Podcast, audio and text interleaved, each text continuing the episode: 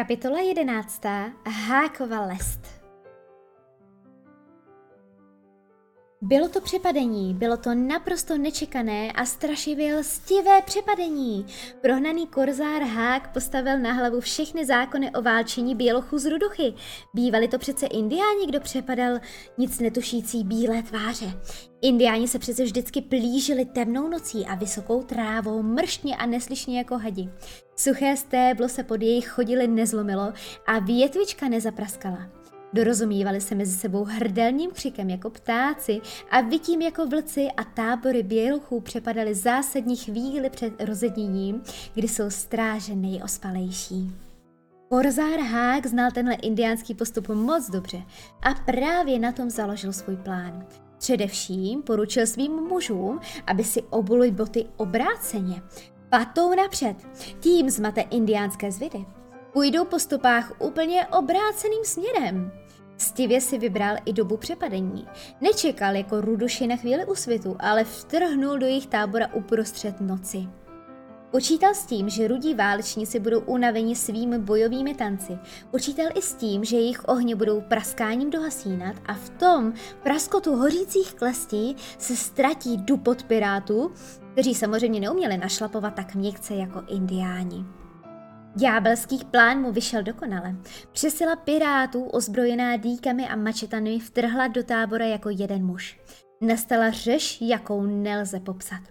Korzár Hák totiž počítal i se zvláštním rysem indiánské povahy a tím je hrdost a důstojnost až za hrob. Věděl, že malý velký partál učil své bojovníky, aby za žádných okolností nedali najevo překvapení v přítomnosti Bělocha, proto zůstali v okamžiku přepadení mlčky pevně stát. Tvářili se, jako by piráty dávno čekali. Teprve po té chvíli povinné prodleby vyrazili válečný ryk a chopili se zbraní, to však už bylo pozdě. Šahoun byl krčma Černý Můra a jeho nepravý bratr Kuchtík, Ir, Šmik i Slušňák a všichni ostatní se strašlivým klením kosili všechno kolem. Mnoho indiánů padlo hrdinskou smrtí, ale bídně zahynuli i někteří piráti. Například Bob Moula, Mamlas a Vikír. Kruh nejstatečnějších rudých bojovníků v čele s mladým velkým pardálem obklopili Lily tigrovitou a sekerami se prokelstili s obklíčení. Korzár Hák ku podivu nedal rozkaz k pronásledování, ukázalo se, že má jiný záměr, než vyhladit indiány. Ti pro něho byli obrazně řečeno jen jako včely, které je třeba vykouřit, aby měl volnou cestu k medu. Hák chtěl dostat Petra pana. Je to vlastně zvláštní, proč pirát choval takovou nenávist k malému chlapci. Co ho na něm tak dráždilo? Bylo to Petrovo výsměšné sebevědomí? Jeho pícha a ješitnost? Velký pirát si připadal jako lev, kterému vletí do klece vrabec. Mrňavý, drzý vrabčák, který mu nedá spát. Takhle to tedy vypadalo nahoře na planině. Ale co se dělo pod zemí? Petr především zajistil stráž pro Vendy. Kdo z vás jí bude bránit vlastním tělem až do poslední kapky krve? Zeptal se chlapců. Jindy by se hlásili o překot všichni, ale teď se rozumělo jaksi samo sebou, že to bude trumpetka. Dobrá, souhlasil Petr, a vy ostatní se připravte. Až dám povel, každý z vás vyrazí svým vchodem a zaútočíme.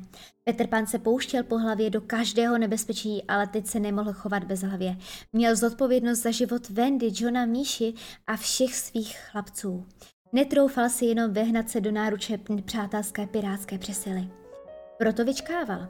Přikrčil se u dutiny svého stromu a hádal podle zvuku nahoře, jaká je asi situace na bojišti.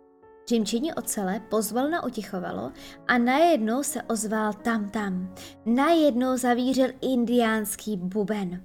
Petr dobře znal ten zvyk, vždycky na znamení vítězství dal malý velký pardál pokyn, aby tam tamny oslovovali konec boje. Ale stejně dobře znal tuhle tradici i Hák a právě na ně založil svou poslední lest.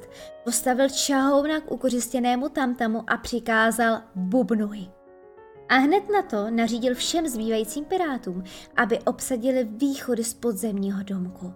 Ke každému stromu jeden muž a ostatní do řady vedle nich na metr od sebe. Petr si opravdu nemyslel, že indiáni oslavují své vítězství a to pro něho znamenalo loučení. Připadal si jako kapitán potápějící se lodi. Všichni ho opouštěli kvůli nějakým maminkám, které stejně nenajdou a když je najdou, určitě se jim nebudou zamlouvat. Jediná naděje byla v tom, že Darlingovi dají do oken bříže a nebudou už chtít pustit Wendy domů. Petrovi bylo skoro do pláče, ale viděl, že on ostrov nezemi nikdy neopustí. Rozloučil se, ale vyprovodit své přátele nechtěl. Zůstane sám a se svým smutkem v podzemí, prázdném domě, ale ani dětem, i když se do Londýna těšili, nebylo teď nějak veselo. Styděli se podívat se Petrovi panovi do očí. Každý jen rychle zamával a honem pryč. První prolezl otvorem ve vykotlaném dubu kudrnáč. Ale to strašné překvapení vždyť vypadl rovnou do náruče číhajícímu Šmikovi.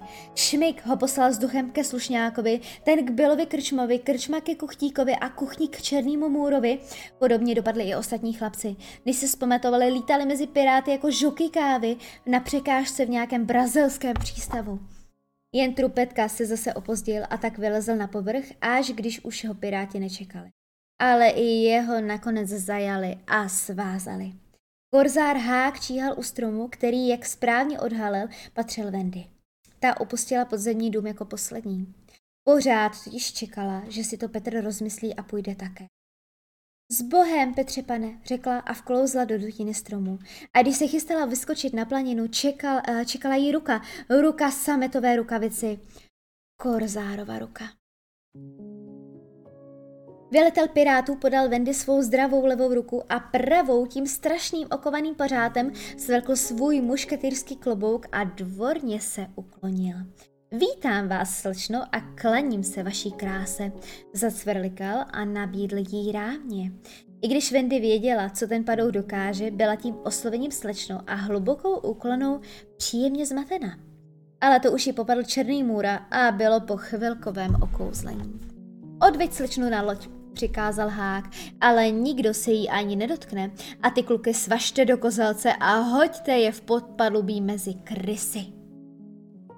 Bylo to všechno tak nečekané a hrozné, že Wendy ani nevykřikla.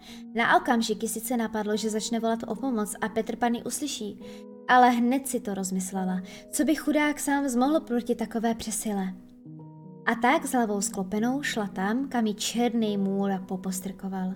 Na planině, která se proměnila v doutnající bludiš, eh, bojiště, zůstal teď jediný korzár hák. Čekal na svou poslední kořist, čekal na Petra Pana a když Petr Pan nevycházel, pustil se za ním sám. Soukal se do dutiny stromu. Samozřejmě, že mu byl otvor úzký, ale tady opět pomohl zohavený pařád. Korzár sekal kolem sebe a ostrý hák mu hloubil cestu do podzemí.